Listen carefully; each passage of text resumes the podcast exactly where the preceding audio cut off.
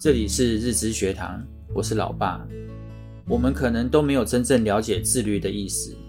自律并非不能做什么或不要做什么，也不是要把生活变成一个计划，变成一个要完成的任务，然后变成一件让人感觉痛苦的事情。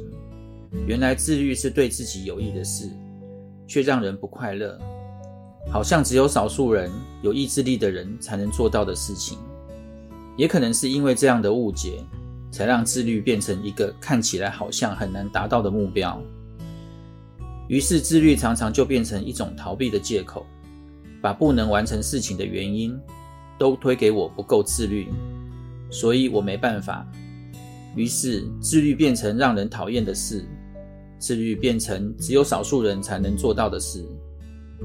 刚开始工作时，为了要一早到公司多向主管学习他的工作经验，所以这就是动机，让我很自律的在这个时间点起床。也因为这个习惯，让我后来可以每天早上为你们做早餐及便当。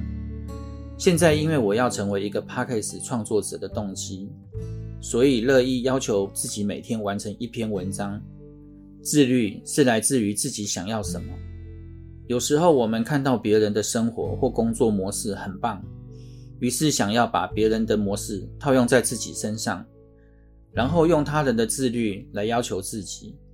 其实这不是自律，也往往无法持续下去。